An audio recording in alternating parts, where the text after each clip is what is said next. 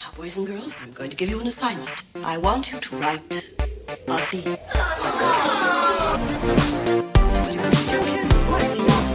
Project-based competency-based education and online and hybrid classes struggling. Demand equity. Disruption of global education systems in history.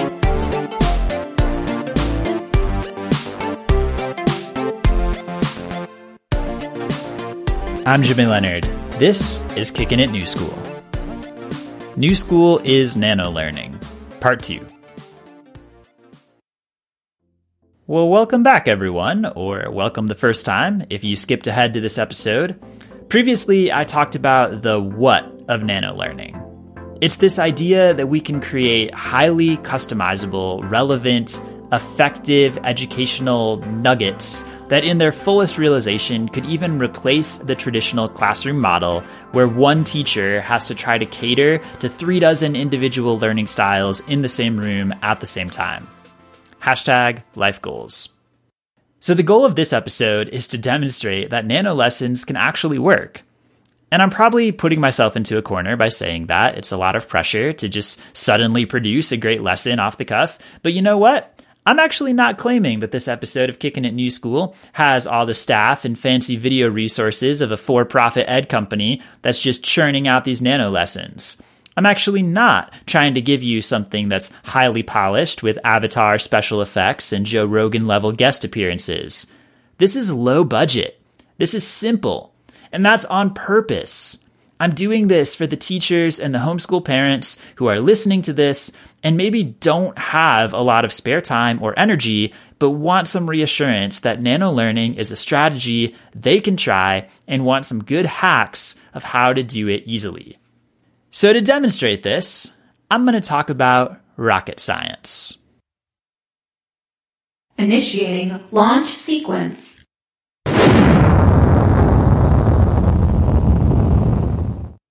Specifically, how does a rocket leave the Earth? Explained in one minute for someone who likes math and science.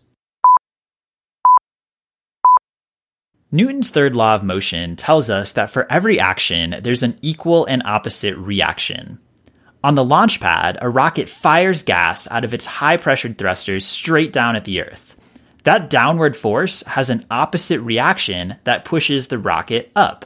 Now, there's a catch. If it were just that simple, we could launch ourselves into space just by blowing air at the ground. But we know that doesn't work because of gravity. Gravity is already a huge force pulling the rocket to Earth. So the engine has to exert enough downward force that the opposite upward force is even stronger than the force of gravity. The minute that upward force is stronger than gravity, we have liftoff. Now remember, force equals mass times acceleration. As that engine keeps burning and exerting force, the rocket accelerates until finally it goes fast enough to break the force of Earth's gravity. That required speed is called the escape velocity. It's 11 kilometers per second, which is about 25,000 miles per hour. So that's a traditional way to explain it. But at the same time, it isn't. Notice I'm assuming that the student already knows things like Newton's laws of motion. If they don't, prerequisites need to be explained in a separate lesson. That is huge. This is a pillar of successful nano learning. Student attention span is so short, don't waste it on things they already know. Also, notice I keep it relatively simple. I'm not getting into the technicalities of drag or that we're actually talking about kinetic energy when I say escape velocity. Like, no, save that. New layers go in a separate lesson. Some new layers actually don't belong in a middle or high school class. Let them get into that on their own time or when they go to university. Successful nano learning is a module with 12 five minute lessons it is never a one hour long lesson. We are breaking this up into bite sized pieces. So both of those things would equal 60 minutes of instruction, but they are different. With the nano learning method, students digest and practice one thing before receiving the next thing. So now let's do this again. How does a rocket leave the Earth? Explained in one minute for someone who doesn't like science. I want you to jump in the air as high as you can. Seriously, just try it. Now, think about what you just did. Before you went up, you had to bend your knees and lower your body. You had to go down so you could explode upward off the ground. If you didn't push down on the ground first, you wouldn't jump very high. That push off the ground is the same way that a rocket launches into outer space. The only difference is that a rocket has a massive amount of energy for its push off. The rocket fires gas down at the ground to push itself up into the air. Now, normally, when you jump, the force of gravity will bring you back to Earth. That happens because while you're up in the air, you're not pushing down on the ground anymore.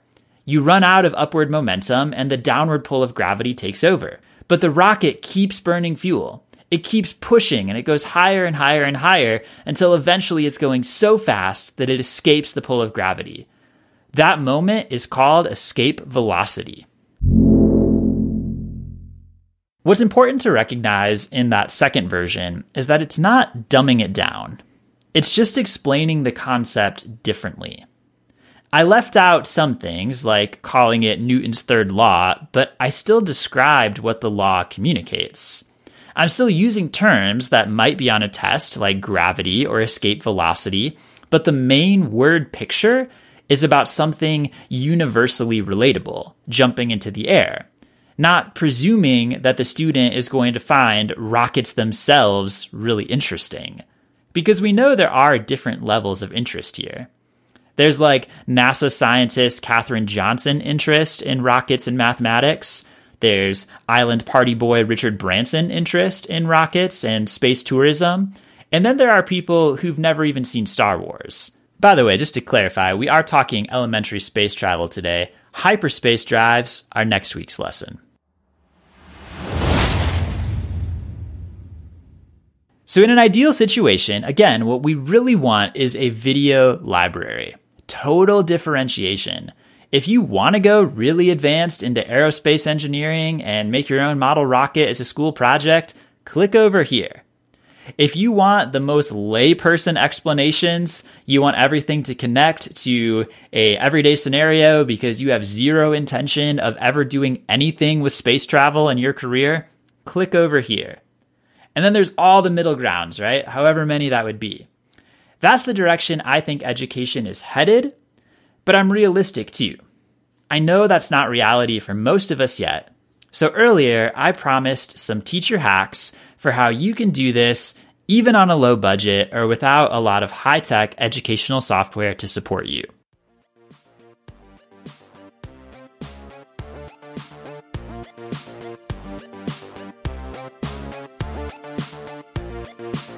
So today I've got four things. Number one, everything is a choice. Everything is a choice.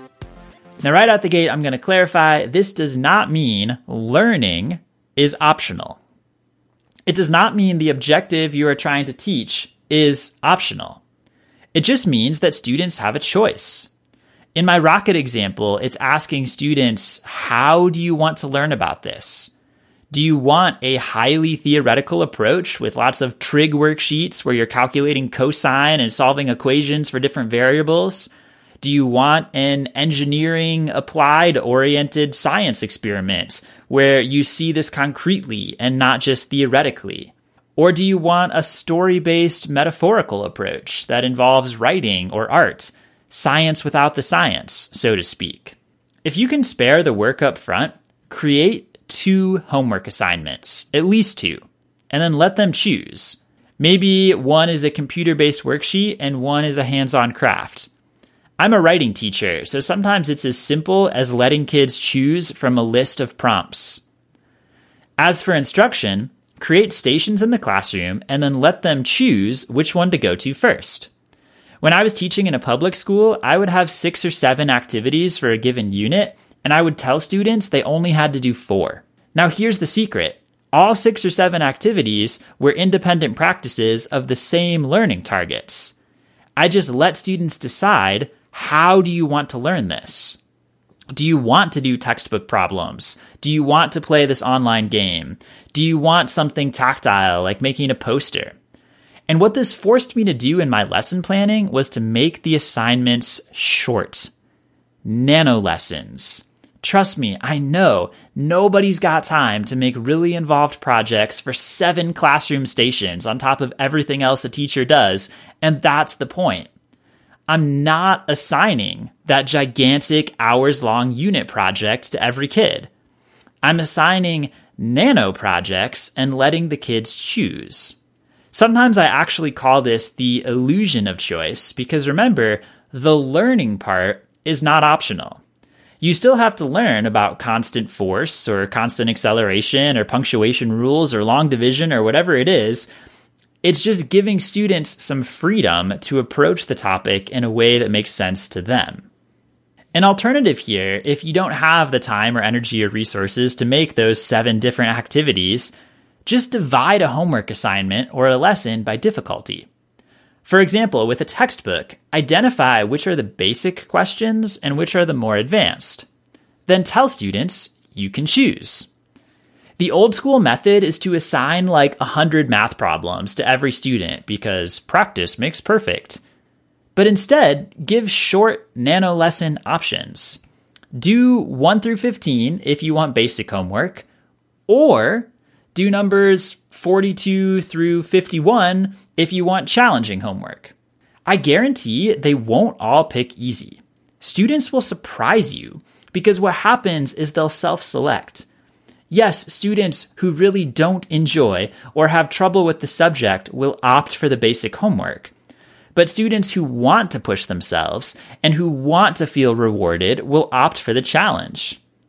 Think about it this way the kids who self select the hard stuff already know the basics. So you're just giving them the choice to not be bored out of their minds. The kids who self select the easy stuff might have trouble with the challenge, so you're just giving them the choice to feel smart today and not feel like they hate math because they never understand it. Let the harder stuff come when they feel more confident. So often we leave kids to struggle on a difficult homework for hours and they end up doing it wrong anyway. What a pointless waste of time. Skip that. Skip the stress and let the kids go one step at a time with mastery. Okay, number one was choice. Number two, limit lecture. Some people say seven minutes. Some people say five minutes. I don't think there's a magic number here, but the point is that teacher led instruction should be a small part of a lesson never the majority of the lesson, and especially never the whole thing. That college class when the professor just talked the whole time and you ended up scrolling Facebook, like why do we try to do that in high school and middle school too? And this includes guided notes. This whole I'm going to write something on the whiteboard, you copy it down. If you do that, that should be a few minutes maximum. Definitely not 20 or 30. Nano lesson. Again, this saves you time because you're planning a shorter lecture. You need fewer slides on the PowerPoint. Think about what is the one thing I want to teach today. Then focus on that. Don't review old stuff. Don't try to tie it into new stuff, at least not in lecture. Practices and homeworks will do that for you. So, number three goes off of number two. Number two was limit lecture. Number three is increase student ideation. The lesson should be their idea. It might seem daunting at first, but when you master this, it will cut your lesson planning time down to almost zero. I usually teach English language arts, so if I'm going to teach a lesson on compound sentences, I'm not going to spend time coming up with a bunch of my own examples. I'm not going to Google for someone else's examples. In class, I ask the students, somebody give me an idea of what I could write a sentence about. Maybe they'll say kangaroos. Maybe they'll say cars. I don't know. But using their ideas, I trust my own competency with sentence writing to come up with examples on the spot. Then students feel like they own the lesson, and they're certainly more engaged because I'm using their ideas. It works for math, algebra. Somebody give me a vehicle. Hovercraft. Okay. Somebody give me a speed. 1 million miles per hour. Wow, that's fast. Uh, give me a time. Two hours. Okay, so how far does our hovercraft go in two hours? That's a lot more interesting than just X's and Y's. Biology. Maybe you're teaching parts of the cell. Ask questions like What does this look like to you? What does this remind you of? Yeah, you're right. Mitochondria kind of do look like little bugs. Okay, let's imagine that these are mighty bugs. Hey, that's a good trick. Mitochondria, mighty bugs. These mighty bugs make energy. History. Ask, what would you do in this situation? How would that make you feel if a king taxed you without giving you representation? Okay, now flip it. How would you feel if someone disrespected your authority? Are we starting to understand some causes of this conflict? The long and short of it is that students are engaged when they care about the topic, so do whatever is possible to give them reasons to care about the topic. Work with their ideas. It might sound like this is getting your lesson off topic, but the beauty of nano lessons is that you really should only have one small objective in the lesson anyway. If a student is going to go on to a career in a biomedical field, yes, they will self select to learn more about cells. But for most kids, a basic understanding of cellular respiration is really all they need. Too often, we drown students. Textbooks do this all the time. To stick with the bio example, we can sometimes require middle schoolers to memorize all of these different enzymes and give them this ridiculously hard vocabulary quiz where for some reason spelling counts. But why? What ends up happening is that we're testing kids' study habits and memorization, not their comprehension of biology. So the kids who have the ability to memorize foreign sounding words and spell them correctly, they get an A. And the kids who have poor study skills, they get frustrated and defeated, and then they say, Science sucks, I hate this, I always fail the quizzes. Because we're testing them on how well they test we're not teaching them the concepts of biology and we're not rewarding them for comprehending it.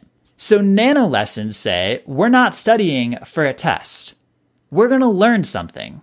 We're going to learn a main idea. That's the trailhead, so to speak. And then you, students, will have options. You'll have different directions of how you want to explore this topic. So, what this means for the teacher is that you spend less time writing assessments and more time letting students learn.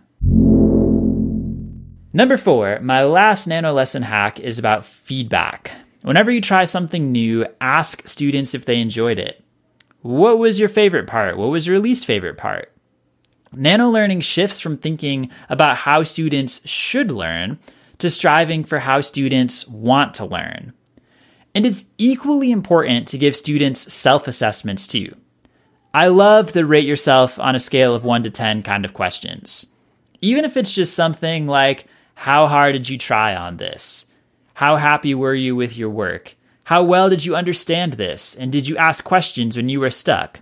The point is not to guilt them for not trying their hardest. The point is to help them realize their own agency. If you, as an educator, are striving to make this student choice centric model work, you need students to realize that their choices matter and directly influence what they're getting out of the experience. Okay, I'm going to take a breath. I get fired up about this. Hey, if you're listening to this and you are thinking, I want to try a mini lesson, but I need some help to get started, contact me. The website is jimmyleonard.com slash podcast. I can help you process your thoughts. Honestly, you probably have brilliant and creative ideas already, so I'm just helping that dream come to life. Send me your questions, send me your success stories too. I love hearing those. But Kicking It New School is a podcast about challenging some of the long standing assumptions in education and exploring how we can reach this current generation. If you got anything out of this episode today, the highest compliment that you could pay is sharing a link with your friends or on your social media. It's a joy to be with you. Thank you so much for listening. Until next time.